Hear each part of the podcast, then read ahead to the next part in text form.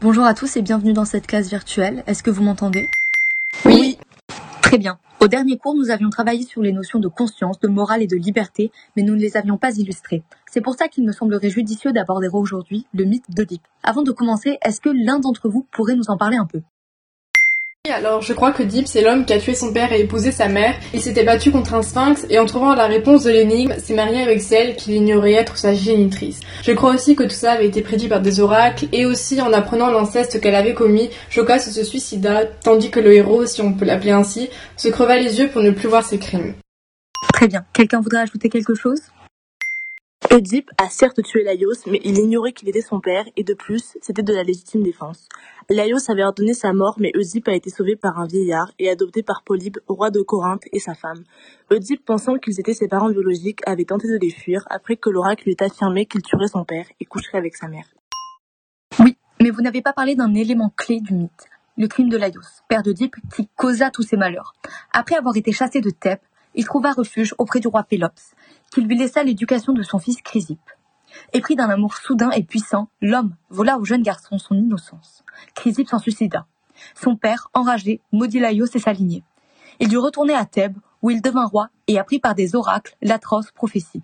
Maintenant, j'aimerais que vous mettiez en lien ce mythe avec la notion de liberté. On peut voir un lien avec la notion de liberté, mais par son inverse. Je veux dire que est enchaîné à son destin. Il a beau essayer de fuir à travers toute la Grèce, il n'arrive pas à s'en défaire. Il fuit des parents pour les protéger, mais finit par heurter ceux biologiques. Il n'est donc pas libre du tout. De plus, Oedipe ne connaît pas son passé. Sa vie lui a toujours été cachée. Donc, comme il ne se connaît pas, bah, il ne peut pas être libre. Est-ce que vous pourriez trouver une manière de lier ce récit avec la notion de conscience? Que vous m'expliquiez en quoi son emprisonnement impacte sa liberté de conscience? Je pense que dans ce cas, on peut parler de paradoxe de la conscience car Oedipe ne connaît pas l'intégralité de son passé. Par conséquent, il ne peut pas avoir conscience de lui-même. C'est-à-dire que la conscience est une réflexion portée sur le monde et soi-même. Comme il n'a pas accès à cette conscience, il ne peut se connaître. Il faut être un être conscient pour potentiellement être moral. Donc, puisque Deep ne peut pas avoir conscience de lui-même, il ne peut pas être moral. C'est vrai, mais il n'est pas complètement immoral. On voit bien une certaine moralité dans ses actes. Par exemple, il fuit Corinthe pour préserver la vie des personnes qu'il aime, aide Thèbes en éliminant le sphinx, fait tout pour lui éviter les malheurs prédits par les oracles, comme par exemple la maladie, en remuant ciel et terre pour trouver le tueur de Laios sous la demande des dieux. En réalité, la mort de Laios et son mariage avec Jocaste n'étaient que des éléments contingents aux yeux d'Oedipe, mais pas à ceux de la destinée. Et c'est bien là qu'est le paradoxe. Oedipe croit être quelqu'un de moral, et à juste titre, mais la vérité montre que ses actes ne vont pas dans le même sens et sont parfaitement immoraux. En fait, je pense qu'il y a aussi ici un paradoxe. Oedipe est conscient de ses actions dans un sens physique, mais il ne se rend pas compte moralement de leur portée. Il est responsable d'avoir commis l'acte de tuer son père, mais il n'aurait pas pu faire autrement, car il en était de son destin. Celui qui devrait être blâmé est son père, car s'il n'avait pas conduit Chrysippe à se suicider en abusant de lui, jamais Pélops n'aurait jeté cette malédiction sur la lignée de Laios, et Oedipe n'aurait pas alors subi ce tragique destin. De plus, Oedipe semble être un homme juste par sa recherche de moralité et la punition qu'il s'inflige à la vue des horreurs de son. Oui, et surtout qu'il essaye de déjouer le destin que lui avaient tracé les dieux pour préserver ceux qu'il aime. C'est là qu'on s'aperçoit de l'ubris d'Oedipe. Il sort de sa condition de mortel en défiant involontairement les dieux par le refus de son destin. Je vous remercie pour votre attention. Au prochain cours, nous approfondirons la notion de moralité avec Eichmann. Au revoir. D'accord, merci beaucoup madame, bonne journée. 1938. L'Allemagne nazie déclenche la solution finale. Les femmes, hommes et enfants juifs sont tous systématiquement traqués et voués à la mort de masse. Derrière ce massacre de grande envergure se cache un homme, Adolf Eichmann. Sous les ordres d'Adolf Hitler, ce premier s'est pleinement occupé pendant la guerre de l'identification des victimes juives et de leur déportation dans les camps de concentration. L'an 1960 dernier, les services secrets du Mossad, menés par Raphaël Etan, capturent Eichmann à Buenos Aires, après 15 ans de traque intensive. Alors que celui-ci sera jugé de moi-même à Tel Aviv, les autorités compétentes du Shabak nous ont accordé le droit à quelques minutes d'interview dans un cadre extrêmement strict et fermé avec l'un des plus grands criminels de guerre de l'histoire du XXe siècle. Monsieur Eichmann, bonjour. Je suis Scott Cushy, journaliste pour le New York Times. Cet entretien sera très court. Nous aurons quelques questions à vous poser. Acceptez-vous d'y répondre Je n'ai plus longtemps avant mon jugement, alors autant que je laisse une dernière trace orale de moi et mes convictions. Merci de votre collaboration. Première question.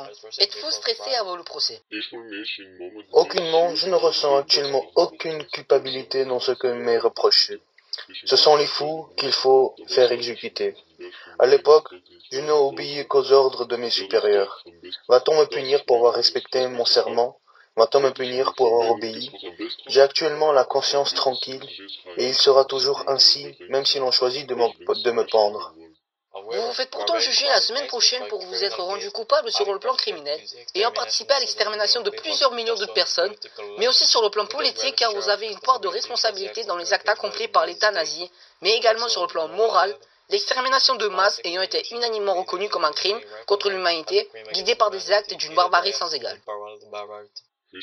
J'ai crainte de me répéter, mais je ne fais qu'obéir aux ordres. Les actes de barbarie que vous décrivez ne peuvent pas m'être reprochés.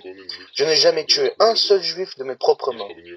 En se servant de moi comme tête de turc, en écrivant que j'ai assassiné 6 millions de juifs, le monde se sentira peut-être soulagé, mais cela ne changera rien en fait que je serai mort dans l'injustice.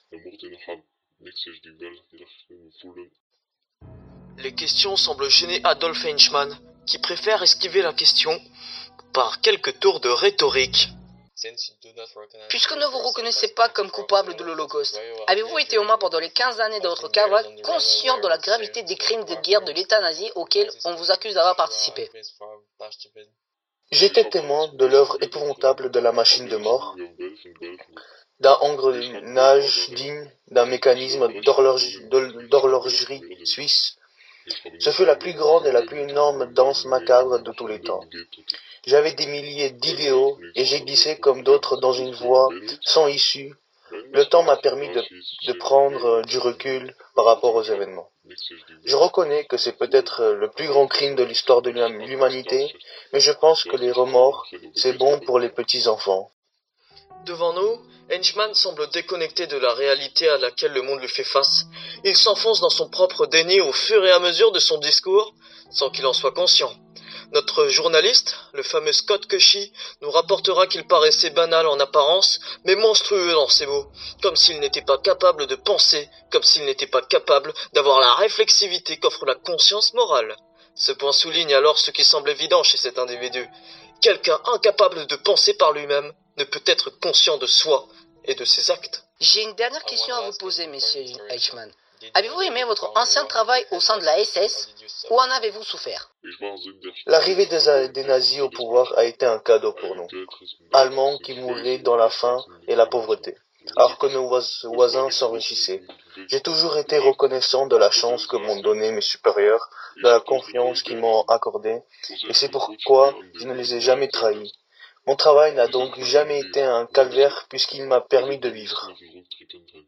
Je vous remercie d'avoir pris le temps de nous répondre. Adieu. C'est dans une ambiance étrange que notre journaliste quitte la salle. Les paroles d'Adolf Feichmann semblent irréelles, et pourtant celui-ci les exposait sans remords. Ces derniers mots rappellent sans aucun doute la thèse qu'exposait Nietzsche en 1887 dans sa généalogie de la morale. Chez le sujet prisonnier de l'envoûtement de sa propre société, des instincts primitifs présents chez tous les hommes viennent s'extérioriser comme la violence, l'hostilité, la cruauté et le plaisir qui en découle. Et cette violence primaire s'oppose à la conscience morale que Eichmann ne semble jamais avoir eue et qu'il n'aura sûrement jamais.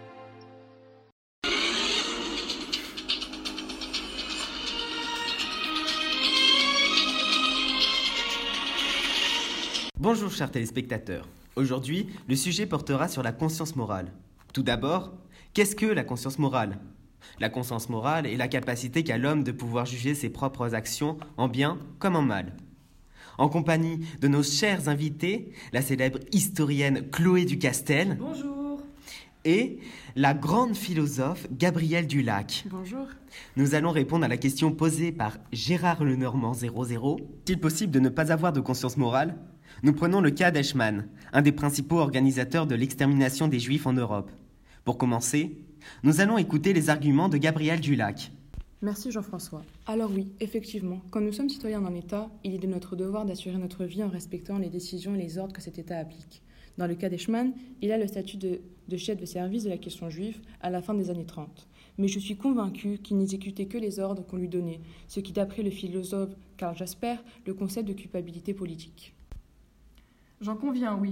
Karl Jaspers définit le concept de culpabilité politique, mais s'ajoute à cela la culpabilité criminelle, celle de reconnaître de ses actes devant la loi, et la culpabilité morale, celle de reconnaître de ses actes devant sa propre conscience.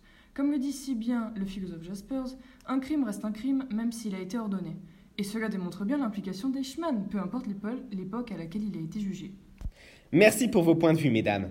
Pour revenir à la notion du temps, Eichmann disait C'est l'histoire qui jugera et que cela sera interprété selon l'esprit du temps de telle ou telle façon.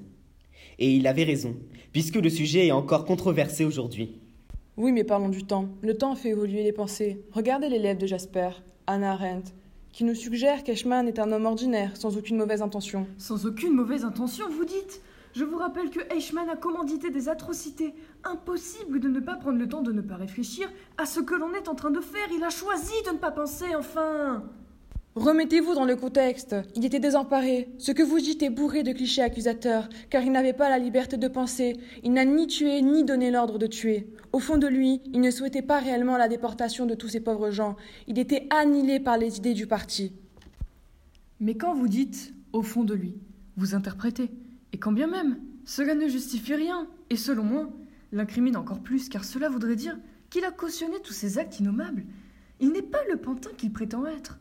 Il est capable d'un retour réflexif sur les événements. Il n'est pas aussi innocent. Il était persuadé que l'Allemagne remporterait la guerre idéologique, et maintenant, le voilà à se dédouaner de toute responsabilité.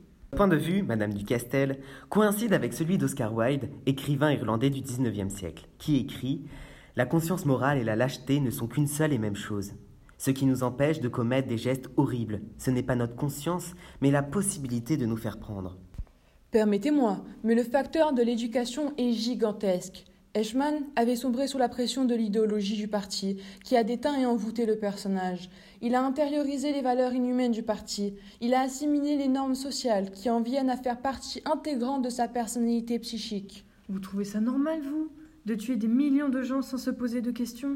Il était contraint d'agir comme ça. Il n'a été qu'un rouage dans la déportation. Sauf votre respect, mademoiselle Dulac, cela relève de la notion de mauvaise conscience définie par Nietzsche. Sa conscience noircie par les idéologies du parti nous ramène à nous rappeler de l'origine du mot conscience, du grec psyché, qui signifie âme, longtemps utilisé pour définir la conscience. Ne serait-ce pas son âme qui est mauvaise, et par définition, son être tout entier? Donc la conscience morale est susceptible de nous faire éprouver du remords ou de nous faire avoir mauvaise conscience. Elle fait pourtant notre dignité. Dans le cas d'Eichmann, on ne peut séparer l'homme du soldat. C'est déjà la fin de cette émission. Merci à tous et à toutes de nous avoir suivis. Merci à nos expertes. Pour répondre à la question de Gérard Lenormand 00, la conscience morale est la faculté de juger du bien et du mal. Alors certes, Eichmann manque peut-être de conscience morale, mais il a été entraîné par l'engrenage et l'engouement du parti nazi qui l'aurait aveuglé. Participez à ce débat en répondant à cette dernière question sur notre page Facebook.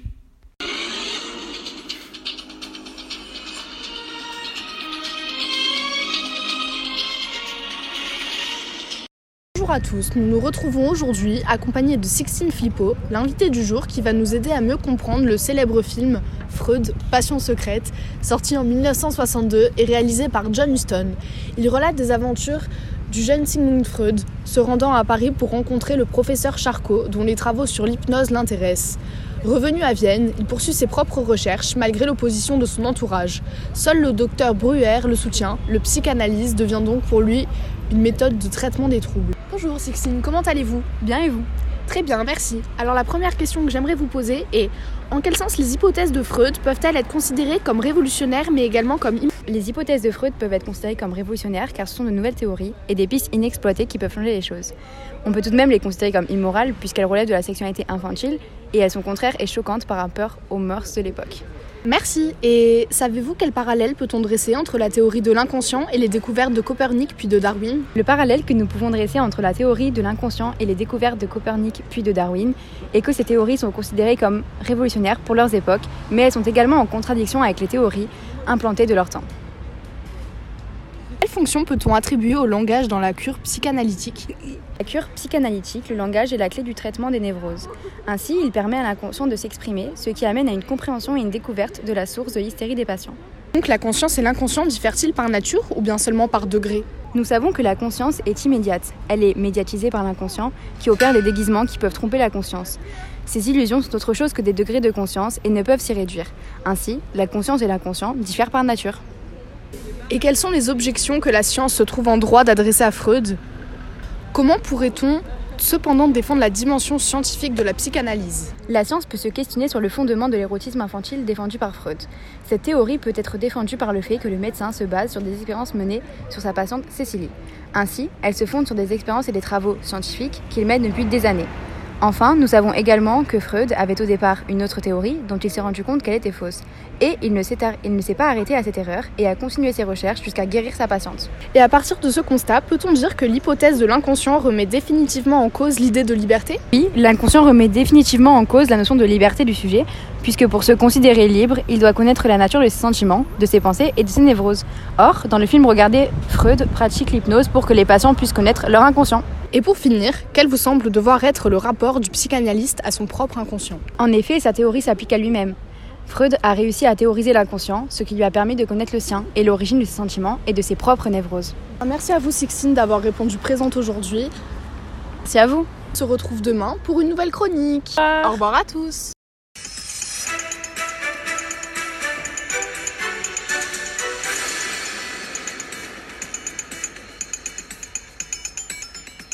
Bonjour à tous et bienvenue sur le plateau de Vita Nova Radio.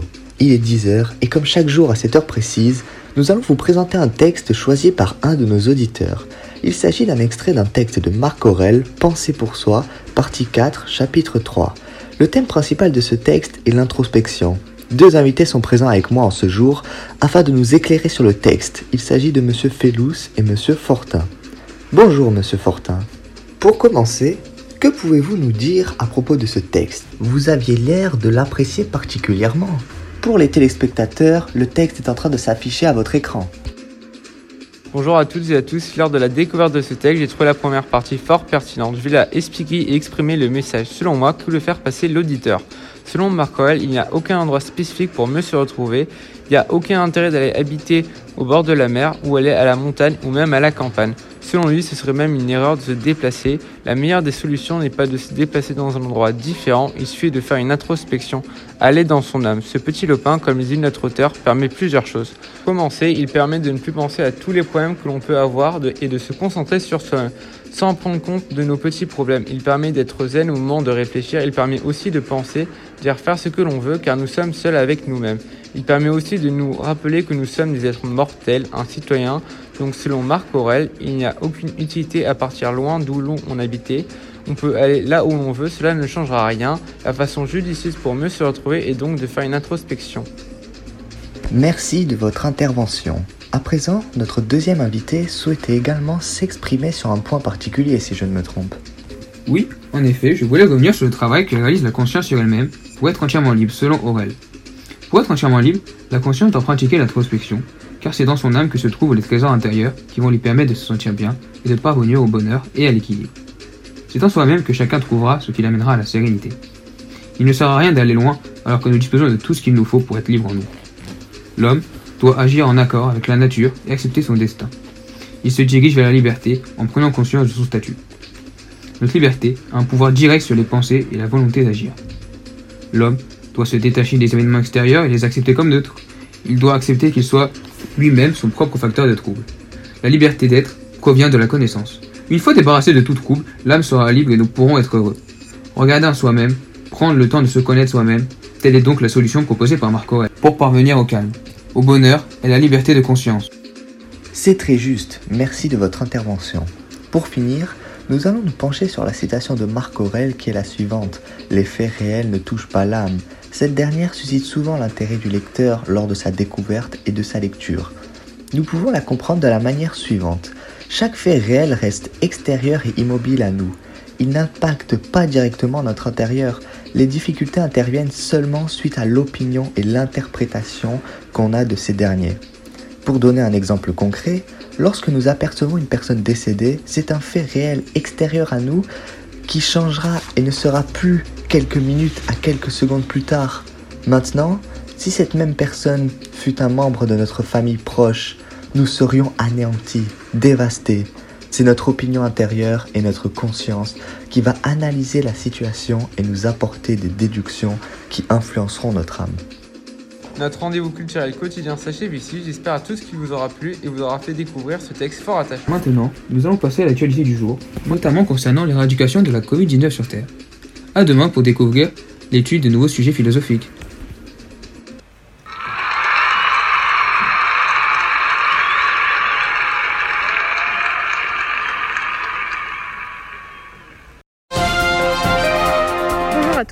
Aujourd'hui, nous accueillons deux invités qui répondront à quelques questions au sujet du documentaire Derrière nos écrans de fumée, sorti sur Netflix depuis peu, et nous essayerons ainsi de savoir si Internet favorise une conscience de soi et du monde ou bien une aliénation.